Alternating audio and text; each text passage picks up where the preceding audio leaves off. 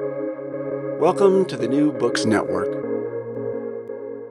Hello, everyone. Welcome to New Books Network. This is Morteza Hajizadeh, your host from Critical Theory Channel, and today we are we are honored to have Professor Eric Adler with us.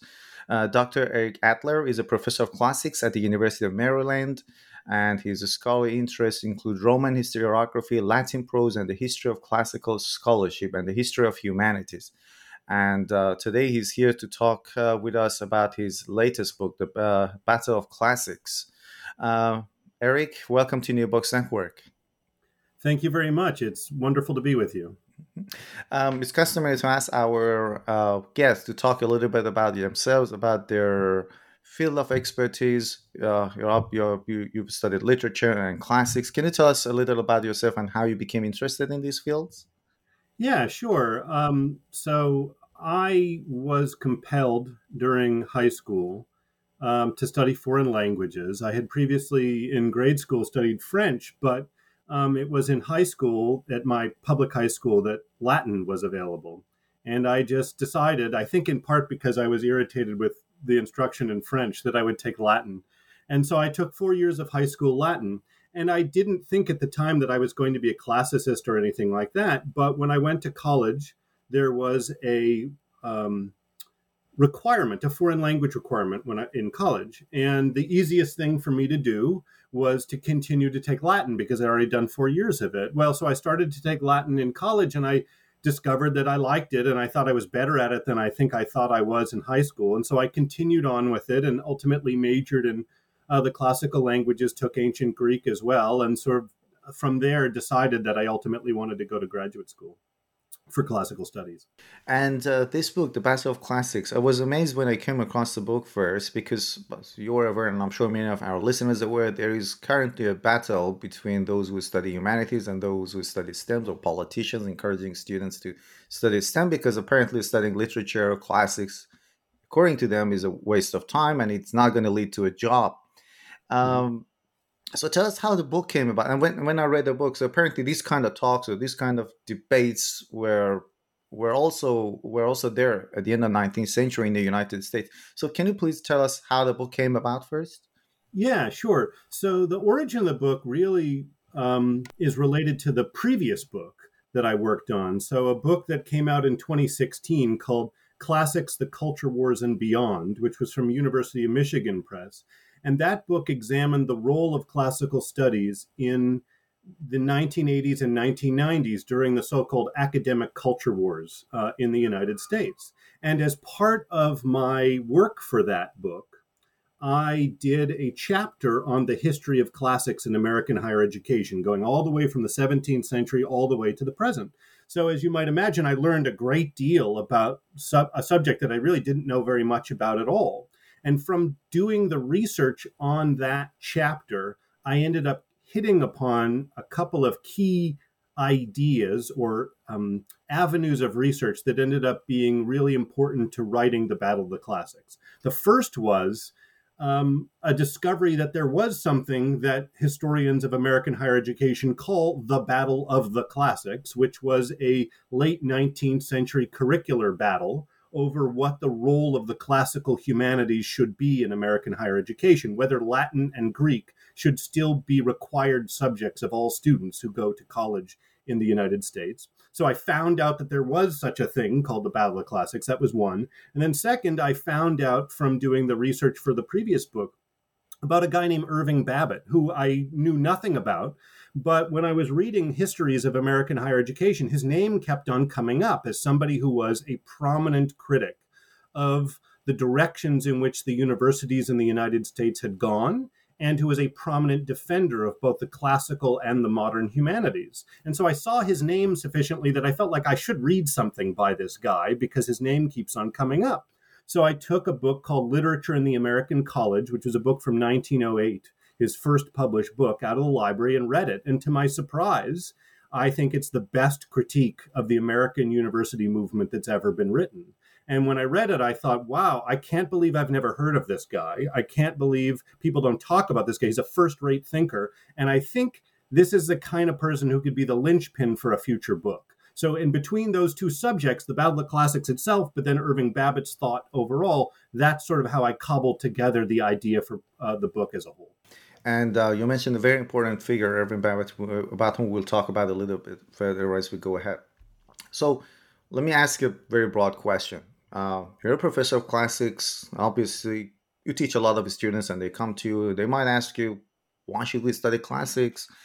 Do, do you currently think that humanity is going through a crisis, especially after COVID nineteen?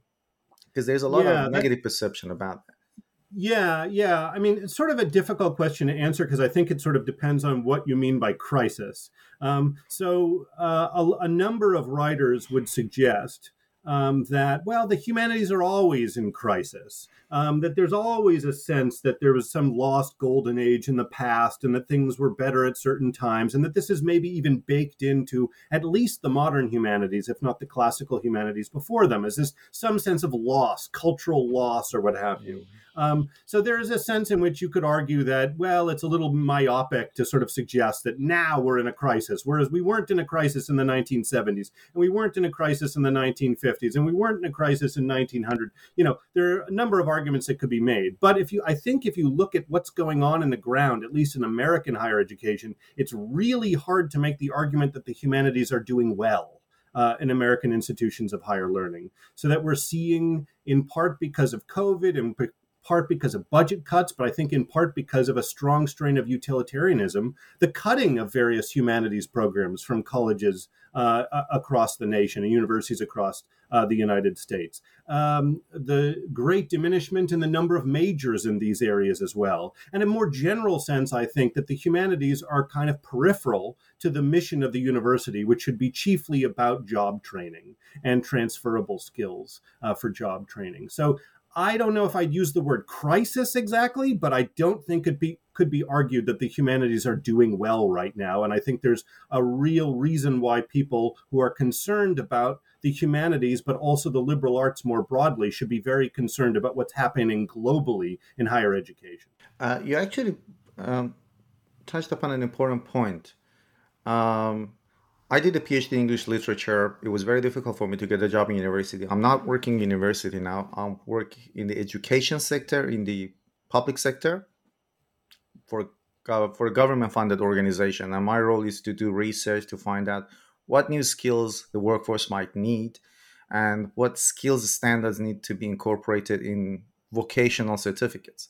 And I have to read a lot of reports and uh, uh, and, and we in our organization we need to encourage people to do vocational training as opposed to going to university which is not to say that we need to discourage them from going to university.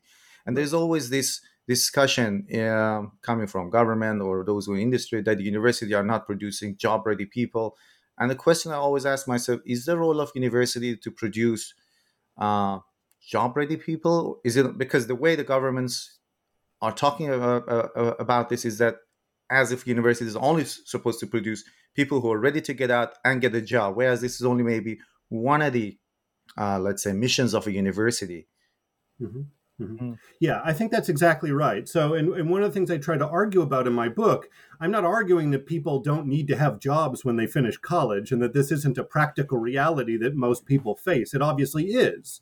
Um, but I am very concerned that higher education in the United States and elsewhere will become only that that it will mm. that's all it will be is a sort of job training and it seems to me that the university can do so much more than that and in fact for there to be a healthy society it needs to do much more than that mm. um, if we think that we can educate our children to become adults and citizens in our own um, countries who have never seriously pondered what it means to be a good person or their own answers to life's great questions, and we merely give them job ready skills, why do we think that these people are going to go out and do good in the world?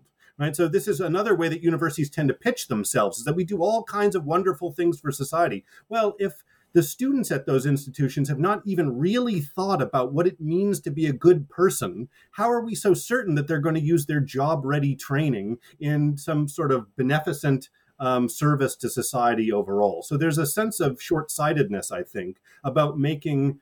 Uh, American or any kind of higher education merely about job training as opposed to job training plus all these other things that I think um, education ought to do. And speaking of skills, um, defenders of humanities, all well meaning people who want to put up a good case for humanities, uh, according to you, they do it from the wrong stance because they emphasize soft skills, critical thinking skills, as if other majors don't teach those skills. So, what is your argument that that they have, they have they tend to do more harm maybe sometimes than good? Yeah. First of all, I would mention that I completely agree with you that these people who are trying to make arguments for the humanities, their their heart is in the right place. These are people who want what I want. They want a flourishing, broader higher education, something that does more than vocational training and so forth. So I, I should only be so critical of them because, you know, ultimately they're on my side, I guess um, you might say. But I do think that there's something historically really wrong, and that's where the Battle of Classics comes in, which we'll talk about in a bit, presumably, but also wrong today about focusing on the humanities as merely conduits for skills.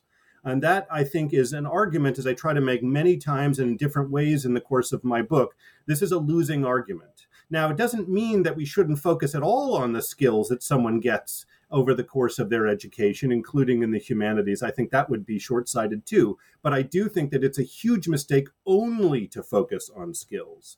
And the most prominent example I offer in the book is something called critical thinking right? So the the most prominent, I don't know if this is true in Australia or it's true in the UK, but the most prominent argument you'll hear from humanists trying to save the humanities in America is that the humanities need to uh, be retained in American higher education because they offer critical thinking, and that's what students need. Well, so one problem with that is that these people who defend the humanities in this manner never define what critical thinking actually is, or seldom define what that actually is. So, is there an uncritical thinking? Um, or is there some sort of a semi-critical thinking? You know, and so forth? Isn't all thinking critical by its very nature? Because if that's the case, then merely you're arguing that the humanities teach people how to think. But sort of everything teaches people how to think. So this is sort of one problem. The second thing is that it seems to me, at least in the American context, but I think this is true internationally as well. If you want to save humanistic disciplines on a college campus, you have to argue that the humanities do something that other disciplines don't do right? And if you say that the humanities offer critical thinking, and that's the reason why you need to save, say, an English department or a classics department in the United States, the provost will tell you, oh, don't worry, we can still cut English and we can still cut classics because sociology offers critical thinking and nursing offers critical thinking and math offers critical thinking and so forth. So if you base your, your case on skills that everybody thinks, no matter what their subject matter is, that they inculcate, then you've actually not offered a, a kind of unique vision for what the humanities actually do. And so I argue in the book that these sorts of, for a number of other reasons as well, that these skills focused or skills alone kind of arguments are always going to lead to failure. Um, we'll talk about maybe what's the right stance to humanities towards the end of interview when you have covered some of the materials in the book. Let's talk about the origins of humanities briefly, the Roman origins of the humanities, and then you talk about the scholastic movement that happened in the 11th century and the birth of seven liberal arts. So, just mm-hmm. to put things into perspective and give uh, uh, some background to our listeners, would be great if you could talk about that. Yeah, sure. So, um, the second chapter of my book focuses as quickly as possible. It's not a short chapter, but I try to do it as quickly as I can. A kind of history of the humanistic tradition um, from Roman antiquity and to some degree from its Greek predecessors as well, all the way up to the present. So you get some sense of kind of where the humanities have been and where they are and what the arguments have been and how the humanities have been reshaped and so forth. And one thing I focus on is the first articulation, extant articulation of the humanities comes from the pen of Cicero, a first century BC orator and philosopher and statesman and even sometimes poet who talks about in some of his work something that he calls the studia humanitatis, or the studies of humanity, or the studies of civilization. And he lays out in some of his work a kind of approach to what he calls a humanistic education, or what we might call a humanistic education. He calls it studia humanitatis, um, that's going to inculcate certain values in those students who have studied these particular subjects.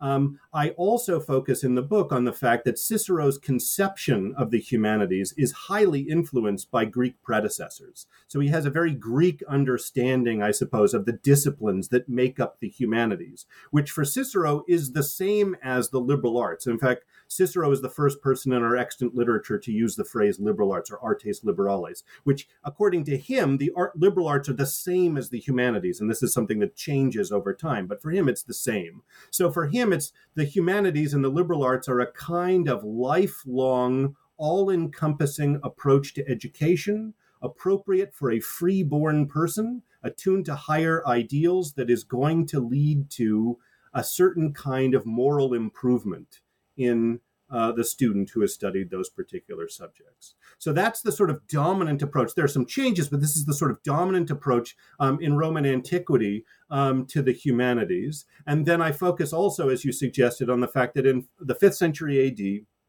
a guy named Martianus Capella wrote a treatise in which he enumerates what ultimately are called the seven liberal arts. Um, and uh, he, uh, uh, uh, quadrivium and trivium and so forth, and this gets set up in the ninth century, um, and this leads to the sort of medieval university, which sets up in the 12th and 13th century, um, and that ends up being dominated by a kind of influence of a movement called scholasticism.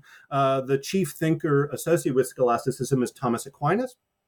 And the approach to education that is favored by the scholastics is heavily theological and heavily logic based and dialectic based, and much less focused on um, rhetoric um, and grammar than would have been the case for ancient approaches to education. And it's that model of education that dominates the early European universities and against which the Renaissance humanists uh, revolted. Mm-hmm. And that's the that's the part that you call rebirth of humanities, which was in a way an opposition to that scholastic tradition, right? That's right. Can you briefly tell tell us about that? And also, you mentioned an important character, Leonardo Bruni, if I'm pronouncing the yes. name correctly. That's right. Yeah, yeah. So, um, in the Italian Renaissance, which begins in the 13th century, um, but I suppose the sort of quintessential figure, the early, quintessential early figure associated with the Renaissance is Petrarch.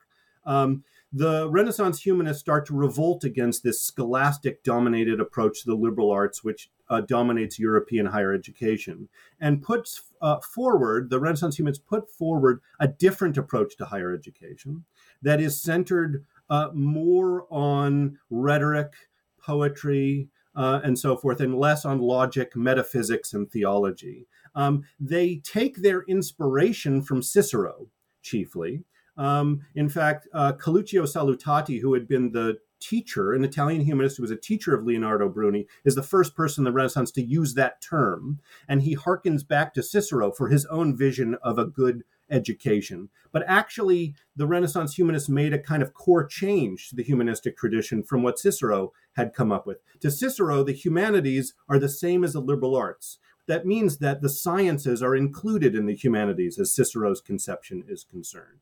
But the Renaissance humanists cut off um, the humanities from uh, essentially the quadrivium. They cut it off from um, science, logic, and so forth. And they focus instead on grammar um, and rhetoric, and especially the reading of Latin and Greek masterpieces in their original language um, as a conduit for the perfection of the human being. And so they become this sort of a less theological approach to education, also a less mathematical, logic based approach to education, more rhetorical kind of approach to education that is going to lead to particular types of benefits for those students, which is it will make a person good and recognize the good life. And that those students who are studying in this humanistic way need to read specific works of Greek and Latin literature because these works are masterpieces that are the keys to the good life for a human being. Because this is an excellent background now to jump into the 19th century United States. Uh, you, you, you, you talk in your book about the important role of classical humanities in early colleges in the United States. And then we had the birth of research universities and professional, professionalization of uh, universities, uh, which was based on the German model. Uh, mm-hmm. Uh, so, can what was the role of classical humanities in the United States in early colleges? How was it looked upon? Yeah, so the, the first American college gets set up in 1636. It's originally called New College, and it changes its name very quickly to Harvard um, College, and then ultimately would be Harvard University. And these original colonial colleges are highly influenced by Oxbridge models. So Oxford and Cambridge end up being the chief, especially Cambridge, end up being the chief kind of pedagogical models for the schools. By that time at Oxbridge, um, humanism was dominant in higher education. There are still traces of scholasticism and other traditions and so forth in, in uh, British higher education, but scholasticism um, was sort of on the wane, and in humanism is the big deal. So as a result, um, partly is uh, because of that, and partly because of theorists such as Leonardo Bruni, this important early theorist uh, from the Renaissance, Italian theorist of sort of a humanistic sort of education. The classical humanities dominated in American higher education, and this is the case really from the 17th century with the founding of Harvard College all the way, arguably, up till the Civil War, in which, at the vast majority of American institutions of higher learning, Latin and Greek were required subjects before you got there. So you needed to have an education in Latin and Greek in order to get into college. So the admissions examination, the original admissions examinations at these colleges would focus on Latin and Greek only. They would not study any other subjects or not test you in any other subjects. And Latin and Greek ended up being the dominant element of the curriculum. So one thing I should say, and this is marks a major difference in American institutions of higher learning from prior to the Civil War to uh, now. Uh, before the Civil War, American institutions of higher learning, by and large, had overwhelmingly prescribed curricula. That is to say, they didn't have majors, they didn't have electives, uh, with or very, with very few exceptions, they compelled all students to take the same courses in the same order because it was presumed that particular content needed to be encountered by individual students in order for them to perfect themselves, right? So it was a kind of humanist rationale. They needed to study particular works of literature and also particular subjects because math ends up being a very important, playing a very important role in the physical sciences to some degree as well prior to the Civil War uh, as well. But there's particular subjects that students and particular texts that students need to encounter during the course of their college educations to consider themselves educated uh, when they leave. So that marks a sort of major difference, I suppose, uh, from um, antebellum American education to sort of postbellum American education. And is it is it fair to say the rise of science in the United States kind of launched this battle of classics?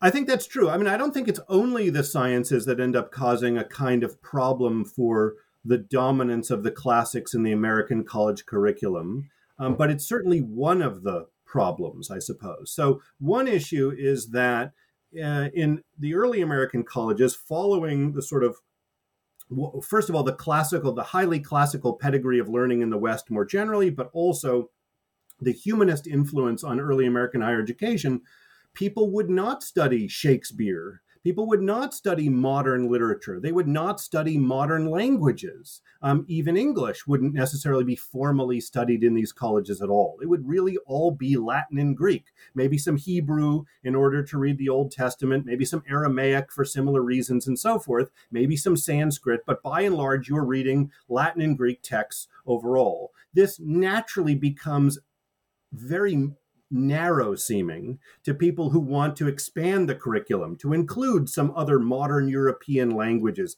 to include the social sciences as they get going in the 19th century, to include the natural sciences more fully, right? The, the humanists, including Bruni, had largely shunned the natural sciences because they perceived that education's goal was the perfection of character, and the study of, say, chemistry is not going to perfect your character and therefore it, you know you should study a little bit of that but not too much. They felt the same way about mathematics. Well that's a kind of easier argument to make during the renaissance when european culture is being revivified through um, a kind of flourishing of classical culture. But as you get through the sort of age of science and into the enlightenment it becomes harder and harder to defend the idea that a college curriculum should be dominated by latin greek and mathematics and that people should study very little of other subjects too so that sort of there are a number of challenges, I suppose, to the prescribed classical curriculum, but certainly science plays a major role in that because it was given largely a sort of short shrift in the uh, curricula of the early American colleges. And in this battle of classics in the 19th century, you talk about two major groups the traditionalists and the modernists. The traditionalists follow the writings of Jean Jacques Rousseau, the modernists follow Francis Bacon as their model. And I think the modernists are also called scientific Democrats. I'm, I'm being too broad here because I'm just posing yeah, the question yeah. so you can talk about that. That's okay. Yeah, sure. Sure. Yeah. So I would say, first of all, I would say about the Battle of the Classics itself, this is a name that is typically typically given by historians of American higher education to a series of curricular battles focused uh, overwhelmingly on elite college campuses, which received the most attention in the 19th century and today, which took place originally in the late decades of the 19th century, so the 1880s and 1890s and so forth, and into the early decades of the 20th century, right? And the traditionalists in the, in the so-called Battle of the Classics wanted to retain Latin and ancient Greek as required subjects of all students who went to college right? This is what they want to do. They want to retain at least elements of the old prescribed curriculum, and they wanted there to be a classical foundation for American higher education, as there had been since the colonial period. They want to retain that. The modernists in the Battle of the Classics wanted to remove the prescribed curriculum uh, entirely. They don't want Latin and Greek to be uh, prescribed. They don't want anything in large measure to be prescribed. They want to move toward an elective curriculum in which students could choose any subject that fits their fancy. And so these are the two sides, essentially, in the Battle of the Classics, in which they waged war about the comparative benefits of a classics based prescribed curriculum versus a kind of choose your own adventure elective curriculum. Um, and as I'm sure you know, anyone walking Earth would know, obviously the modernists won and the traditionalists lost. And, uh, what was mental discipline theory. Can you talk about yeah. that one as well? Yeah. So, one thing that I focus on um, in the book is that there was really a seismic change in the defenses that traditionalists made for the classical humanities over the course of time, such that someone like Leonardo Bruni, an early Italian humanist, makes the argument that every elite needs to study Greek and Latin masterpieces because it will perfect your character. And so, in his treatises, and he's not alone in this, this is very typical of Renaissance humanist treatises about um, education. He's, he focuses on particular authors who need to be encountered because these authors offer a model of wisdom and also style in order to improve the character of the students, right? So this is the early kind of Renaissance model of why or argument for, dominant argument for why the classics need to be encountered by all educated people. Well, as you get into the 19th century, you see inklings of this beforehand, but especially as you get into the 19th century in the United States, the arguments had really shifted from an argument that's based on content and the focus of this classical content on the inner lives of students to something called mental discipline instead. So, mental discipline is a theory that is associated with um, Scottish common sense philosophy. And in essence, mental discipline perceives of the mind through the metaphor of a muscle, right? And so, in the same way that somebody needs to exercise in order to keep one's body strong, one needs to exercise one's mind in order to um, improve the faculties of the mind itself the sensibility, reason, the memory, and so forth. And so the argument in favor of the classical humanities on the part of the traditionalists during the Battle of the Classics becomes Latin and Greek need to remain required subjects of all students at university because they offer the best mental discipline. That is to say, it's the best kind of mental calisthenics that a student should get. And that's why um, it needs to be retained. And um, what was the, the, and the traditionalists were kind of similar to today's defenders of humanities. They also emphasize the role of skills. Yes. And you talk about this uh, this guy Edward Thorndike's experiment, mm-hmm. which sort of debunked and turned the whole argument against them. That was an interesting part of the book. Yeah, yeah, thank you. So, so yes, you're right. Um, one part of the book, I focus on the idea that the mistake that was made during the course of the Battle of the Classics was really made beforehand, but it was kind of continued on during the Battle of the Classics. Is the dominant argument of the traditionalists focused on the skill of mental discipline right? And that they that this was a losing argument then and that's why i'm trying to argue that it's a losing argument for the modern humanities now. Well what ended up happening i suppose is that if you argue um, that mental discipline is what is chiefly offered you set yourself up as a humanist for social scientists, who are the prominent opponents of the traditionalists during the course of the Battle of the Classics, to become the arbiters of education's value, because social scientists can determine through empirical tests um, which discipline actually offers the most mental discipline, right? Um, the, the classicists who are trying to defend the classical humanities as required subjects during the Battle of Classics just sort of presumed that Latin was harder than chemistry or it was harder than German or something like that. But they had no proof that that was true. So then they opened themselves up to the possibility that their curricular opponents, who wanted a larger role for the social sciences among other subjects, they're going to be the ones who can test which subjects offer the most mental discipline. And then you get to people like new psychologists such as E.L. Thorndike or Edward Thorndike, who tries to test well, which subject ends up helping people's mental discipline more? Is it Latin studied in high school or is it stenography classes? And he shows through this kind of uh, sort of insipid test he does, there's no difference between the two, right? So you've actually set up the, the traditionalists made the mistake of setting up their curricular opponents as the judges of educational value.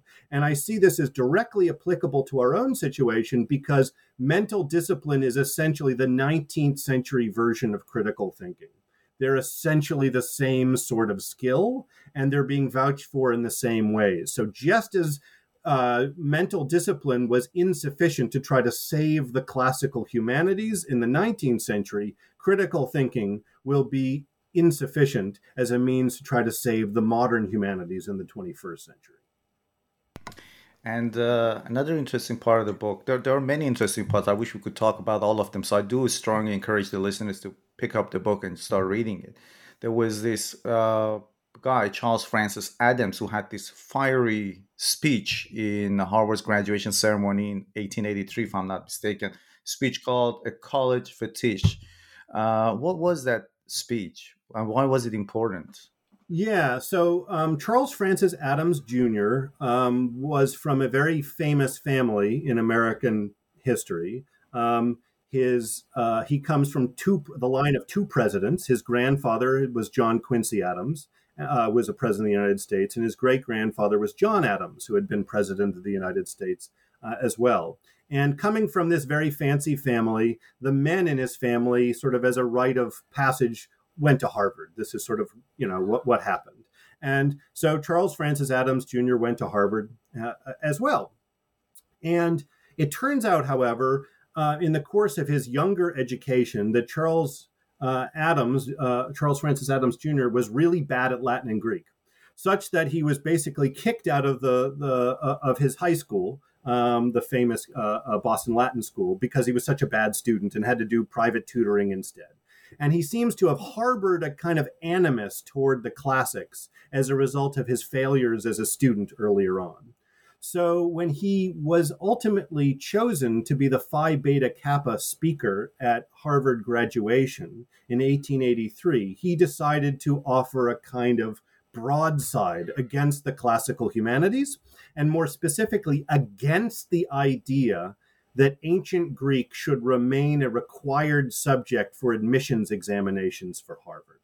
And so he offered this speech, and it caused just this whole craziness in American culture where newspapers all over the country focused on it and arguments were in favor of it and arguments opposed to it were offered. Um, part of it was that uh, Adams focused on his own family and he tried to make the argument that John Adams, John Quincy Adams, they all had been uh, mal served by what he called the college fetish of focusing on uh, Latin and Greek and so forth.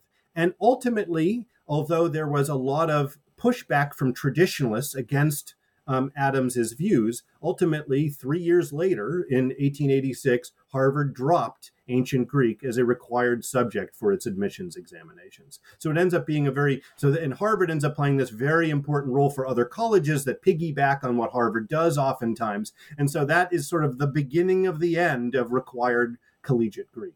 Uh, really comes from Adams's speech. And and there was another famous debate between Charles W. Eliot, who was the president of Harvard, who was advocating for an elective curriculum, and James McCosh, who was a traditionalist. and that was also an important moment in, um, let's say, in this battle of classics. Can you talk about this debate? Yes. Yeah, so in 1885, there was a debate in New York City that was held between two college presidents, prominent college presidents. One is Charles W. Eliot, who was for 40 years the president of Harvard University from 1869 to 1909, and who was the most important figure in American higher education, I think, of all. Um, he is more responsible for the sort of curriculum that we have in American higher education, the sort of values that we have in American higher education, probably than any other individual figure in American history. He was not the first, but he was the most active and prominent advocate for the elective system, which was trying to argue that students should basically be able to choose all their own courses right there were in these days no majors and minors and so forth so you could just a complete free market curriculum and um, uh, Eliot himself, who was a chemist uh, by training, um, saw this as a kind of uh, curricular version of uh, Darwinian survival of the fittest.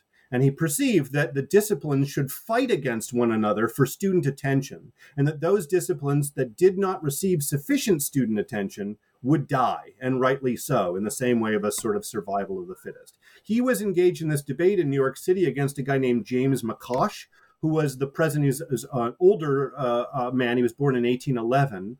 Um, who was the president of an institution then called the College of New Jersey, but now called Princeton University.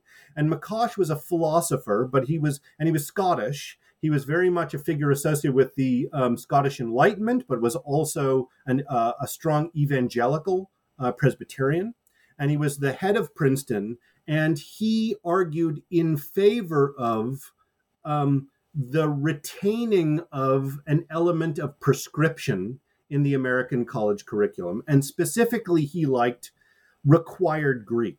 He thought that all students should continue to be required to study Greek.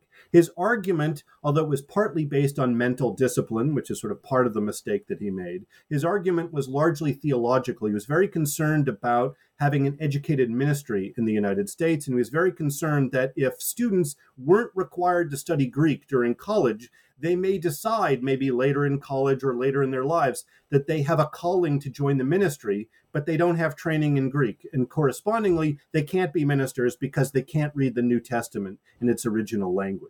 So he's very concerned about how scrapping required Greek was going to lead to major, what, what McCosh saw as major cultural changes in the United States that he thought were deleterious. As you mentioned, Charles Charles Eliot had the upper hands in this debate, and he was a close friend of Herbert Spencer, right? Uh, the, yes. Yeah. Yeah. It's it's actually, I mean, it's sort of uncomfortable, frankly. But he was called. Eliot was himself called a kind of the lone disciple of Herbert Spencer. I don't think that's true, but I do think that one of the things that's uncomfortable that's uh, picked up in my book is that Herbert Spencer, who was a British philosopher and scientist, but also a racist and social Darwinist who actually coins the terms the survival of the fittest, ends up having this huge impact on these early um, thinkers such as Eliot uh, and others who changed the college curriculum away from prescription toward election and, and who bases his own curricular ideas to some degree on racism um, and this kind of notion of a survival of the fittest. And so this is one of the sort of uncomfortable legacies of uh, the American college curriculum is that the original people who set up the kind of curriculum that is still the dominating element of the American college curriculum had attitudes and an ideology that I think we would, many people at least, would find pernicious today. And what you said about this, like, because he he said that famous sentence that education, like everything, is is a survival of the fittest, and you just said that, well, if there are fewer students in a class, let's just scrap it. And unfortunately, it's still the kind of case. I don't know like about the United States. I studied in New Zealand myself, and now I live in Australia. In both countries, so I knew that in college, uh, professors, teachers, administrators were doing their best to get more and more students to come into their classes. I remember right. there was a course in New Zealand called Love and Betrayal. It's kind of a sexy, for it was right. actually uh, 19th century novels Okay. Jane Austen. Right. and then right. I had this student who went to these courses and said, Well, I went to this school, I studied all these novels. There was no betrayal in any of these novels. Oh, right. yeah. Right. Right. Um, it's just a tag to try to get people in, I yeah, guess. Yeah. And, and, you know, we have this day in universities. I don't remember before the uh, semester starts where teachers and professors go and talk to students about what they can achieve, what is the outcome of this kind of uh, this discipline. And uh, again, I was talking to somebody else at the University of Melbourne who told me that look, uh, we're all trying to be different in humanities. Uh, we're all criticizing, for example, this uh, neoliberalization of education. But at the end of the day, we play into the hands of the uh, vice chancellor in university because we are trying come and do this course in sociology or in English. We use game theory to critique the system, and then you can get a job in the in the marketing industry. At the end of the day, we're all playing the same game without uh, knowing. But anyway, let's get back to the book. You so George Eliot played an important uh, sorry Charles Eliot played an important role in, in, in establishing this elective system. But what is wrong with an elective curriculum? What are some of the issues with an elective curriculum there? Right. Yeah. No, that's a great question, and um, a number of them were articulated. Some of them by McCosh and, and by other traditionalists, especially Irving Babbitt, during the course of um, the Battle of the Classics. And I think they hold true uh, for today as well. First off, I, I suppose I would say is that a completely elective curriculum gives students the sense that they are customers, and perhaps in some senses that they have actually nothing to learn necessarily from previous generations. So, the way Irving Babbitt put this is the wisdom of all the ages is to be not as compared with the inclination of a sophomore. And there's something kind of perverse, I suppose, about presuming that those people who are not educated can best choose what courses they need to take in order to be educated, rather than those people who are educated. I mean, that makes sort of no sense, I think, overall. Second, I suppose, is, and this is what Babbitt has to say about the Rousseau kind of background of this, it's based, I think, on a faulty impression of human nature, according to which human beings are by nature good and therefore do not need a kind of self improvement. And therefore, they can turn their attention entirely toward improving the world.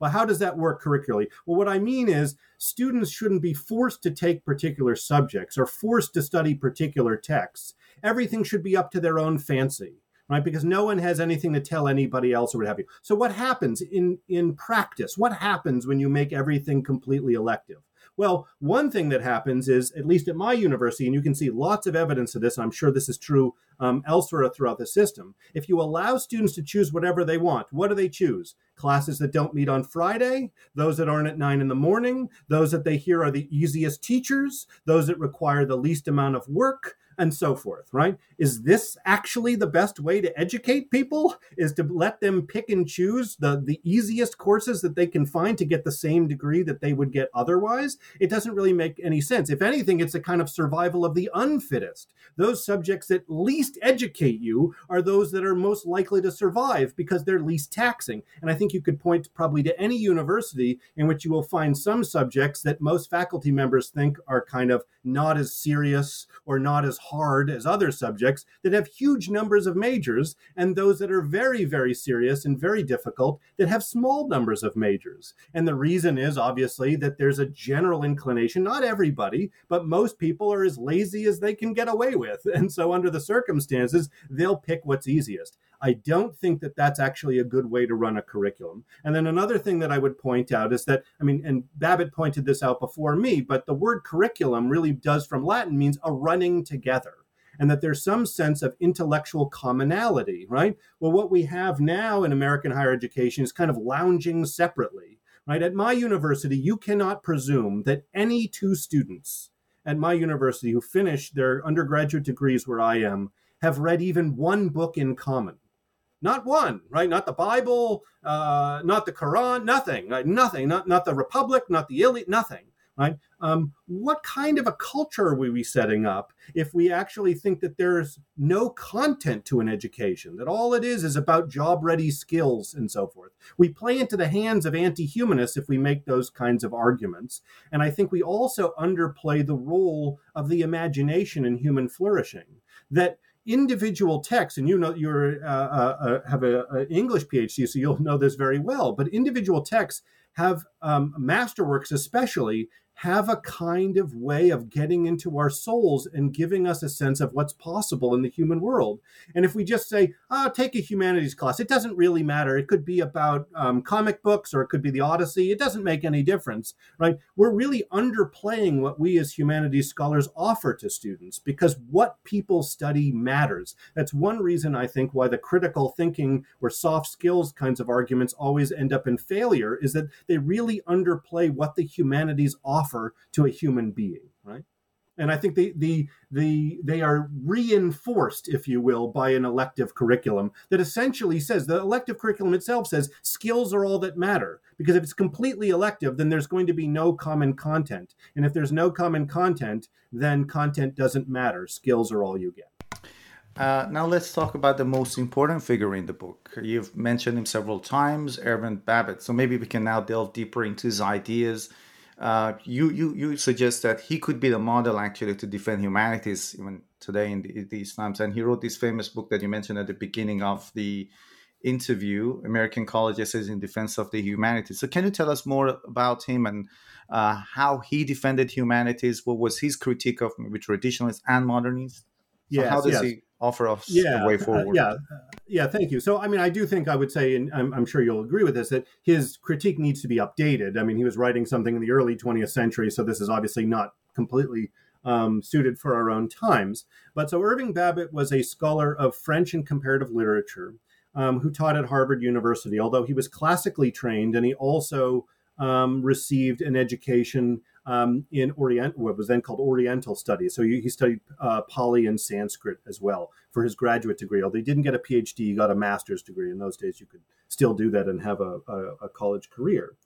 And he ends up being the kind of chief figure associated with a school of literary and social criticism, chiefly in the United States, called the New Humanism. Right? Babbitt lived from 1865 until 1933, and he, and especially a guy named Paul Elmer More, who was his best friend, and a number of followers, cobbled together this movement that they called the New Humanism, which was an attempt to revivify, but also alter in some sense and broaden the humanistic tradition in the United States. And like humanists before him, Babbitt was very concerned about education because he thought education was really important to human flourishing. And so Babbitt turned out to be a strong critic of what he called humanitarianism, but I think would better be called pseudo humanitarianism because Babbitt was not opposed to genuine humanitarianism. Um, and he believed, I think correctly, that humanism in American higher education had been eclipsed by thinkers such as Charles W. Eliot in favor of a kind of false or pseudo humanitarianism instead. So, what he argued, or one thing that he argued, was that all humanists, um, implicitly at least, if not explicitly, believe um, in a kind of dualism in human beings, that human beings have higher potentialities and they have lower potentialities. And that what's so important about education is that education should offer for students an introduction to profound texts that that generations before them have found important that enable students to live up to their higher potentialities and tamp down their more base inclinations as well. So, a notion of um, self improvement is really important to the kind of humanist project that before you try to improve the world, you should improve yourself first. Because what you conceive of as improving the world may actually not be improving the world. You have to make sure that you're a good person first, right? And that Babbitt perceived that the movement away from the prescribed classical curriculum toward an elective curriculum was the movement away from humanism, the perfection of the self, toward what he called um, humanitarianism, but again, I feel more comfortable calling pseudo humanitarianism, of which he believed that there were two types. One scientific, right, um, which is the Baconian idea, right, is the idea that you're you go to college not in order to improve yourself, it's to gain mastery over the world right? And so over the natural forces of the world, right? Which Babbitt didn't see as necessarily wrong overall. It's good, science is good, math is good, and so forth. But he believed that if you only have that, this is terrible because people will not genuinely improve the world if they haven't improved themselves, right? So this is one. And then the other part is a sort of sentimental, sentimental humanitarianism, which Babbitt associated with Rousseau. Rousseau famously argues that man is good by nature right? And as a result, man needs to, man or woman needs to follow their innate impulses, which are by nature good. And therefore, self improvement is unimportant. Right. And according to that, this is sort of the, the wellspring of the uh, elective system. Let students pick whatever their classes are. Their inclinations will naturally be good, and therefore they'll choose whatever is most suiting to their own personalities. Babbitt perceived that this was a fundamental misunderstanding of human nature that offered way too rosy an impression of what people will ultimately study if they go to college that's going to lead to a kind of disaster for human beings because people in order to live productive but happy lives need to rein in their lower impulses and allow their better impulses to shine through.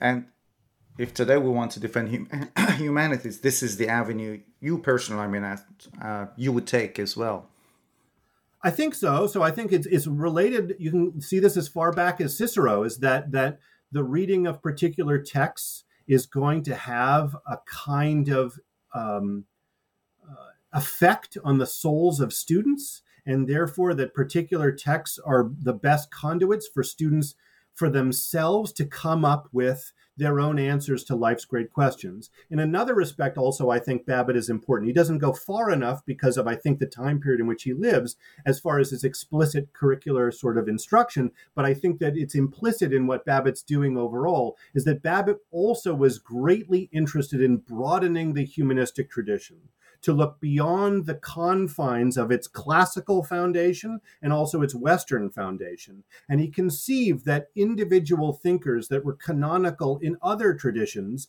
could be conceived of as humanists in the same way. His chief examples of this are the Buddha, right, Confucius, um, but also Hindu texts as well. And he perceived that they have similar ways of looking at the human predicament from a classical and also a Christian perspective on things. So, implicit in Babbitt's ideas then is the notion that there should be some sort of core curriculum that students at a college should encounter in order to be able to think about their answers to life's great questions and ponder how they can live up to their higher potentialities. But that this curriculum should not merely be the sort of dead white males of the older great books sorts of tradition, and instead should be a kind of global core curriculum that doesn't just look at so called Western thinkers, but looks at thinkers from a variety of traditions. And in fact, the overspill between traditions like Confucianism and Buddhism and Christianity and so forth hint at the possible notion that different civilizations that had perhaps minimal contact with one another have come up with similar answers to life's great questions and therefore especially need to be pondered by students who are thinking through those very uh, same issues. Mm-hmm. And it was an excellent point you just mentioned because uh, couple of days ago, I was talking to Professor Rens Bod. Mm, you might know he wrote this book. Yeah, yeah, he works history of humanities. Yeah, he's wonderful. Yeah. And this is a question that I asked him as well. I said, what I liked about the book, because I was also personally biased. I, am originally from Iran myself. So I studied mm-hmm. English literature in Iran, did my bachelor master's there. Then I went to New Zealand to do my PhD. But I guess I was, because I had my education in English literature, I guess I was in a way biased as well. Because when I picked up that book, The History of Humanities, I was expecting to read something from, you know, Greek and Roman, starting from antiquity all the way to the modern times, Europe based. But when I read the book, there were a lot of references to Islamic culture, to Asia, to India, and it was all humanities. And it was amazing to see, uh, as you just mentioned, without having, let's say, a lot of context, but they had a lot of similar concerns, similar debates, similar issues that they were obsessed with, that they were talking about. Right. And I guess this is a perfect segue to my next question, which is this more recent let's say, uh, push towards decolonizing humanities, which is, uh, I personally think it's a good thing, but sometimes it's taken to extreme by canceling classics. Mm-hmm, uh, mm-hmm. And you're a professor of classics. So, what do you think right. about this? Uh, especially right. the, I'm especially concerned about like the part that a lot of people, some people go to extreme to cancel classics because it, because of anachronistic ways of reading into those texts. Mm-hmm, mm-hmm.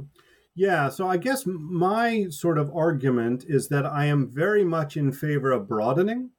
And I think that a lot of the arguments in favor of broadening a kind of core curriculum um, both fit the the nature of American society and maybe global society more generally. Mm. Um, I think that the argument that having a core curriculum that's essentially a kind of Plato to NATO kind of curriculum that focuses only on the so-called Western tradition ends up having a sort of pernicious effect in a number of different ways. One is it makes some students feel like they're more included in the university project than others. Um, but I think it also can reinforce certain types of parochial identities mm. rather than any hmm. sort of sense of a common humanity, which, at least in the United States, I think we desperately need.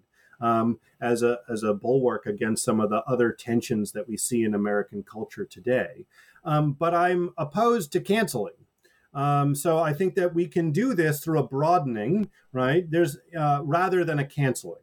Um, the canceling, it seems to me, is based on, as you suggest, uh, in some ways, anachronistic readings of these particular texts, and more oftentimes the ways they've been used, because there have been very bad ways that these texts have been used as well. But that's worth learning about as well, it seems to me, right? So, no one, I'm not trying to argue that people should read these texts because they are unparalleled sources of wisdom that cannot be um, criticized in any particular way. Rather, I think the texts that should be required in a core curriculum, first of all, they should be reasonably inclusive. I don't think, given the time frame we are talking about, they can be um, omnicultural, but it certainly should be multicultural in its uh, time frame. But also, I think they should be texts that the civilizations from which they come have been perceived to be especially valuable windows into some of life's great questions. Um, and I think it would be particularly valuable for there to be a global context rather than merely a Western context to that, both as far as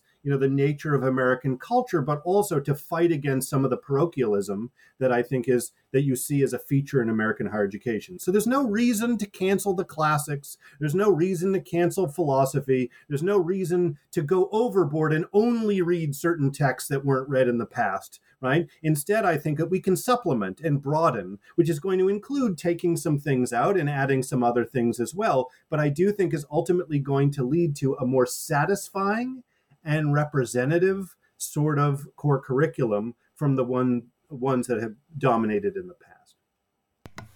And let me ask you one final question. Again, a broad question. Uh, you have studied the history of this, uh, let's say, development of humanities, how it has changed how do you see the future of humanities, uh, maybe in the United States or around the globe, especially after COVID 19 and a constant battle against humanities still yeah. in terms of defunding?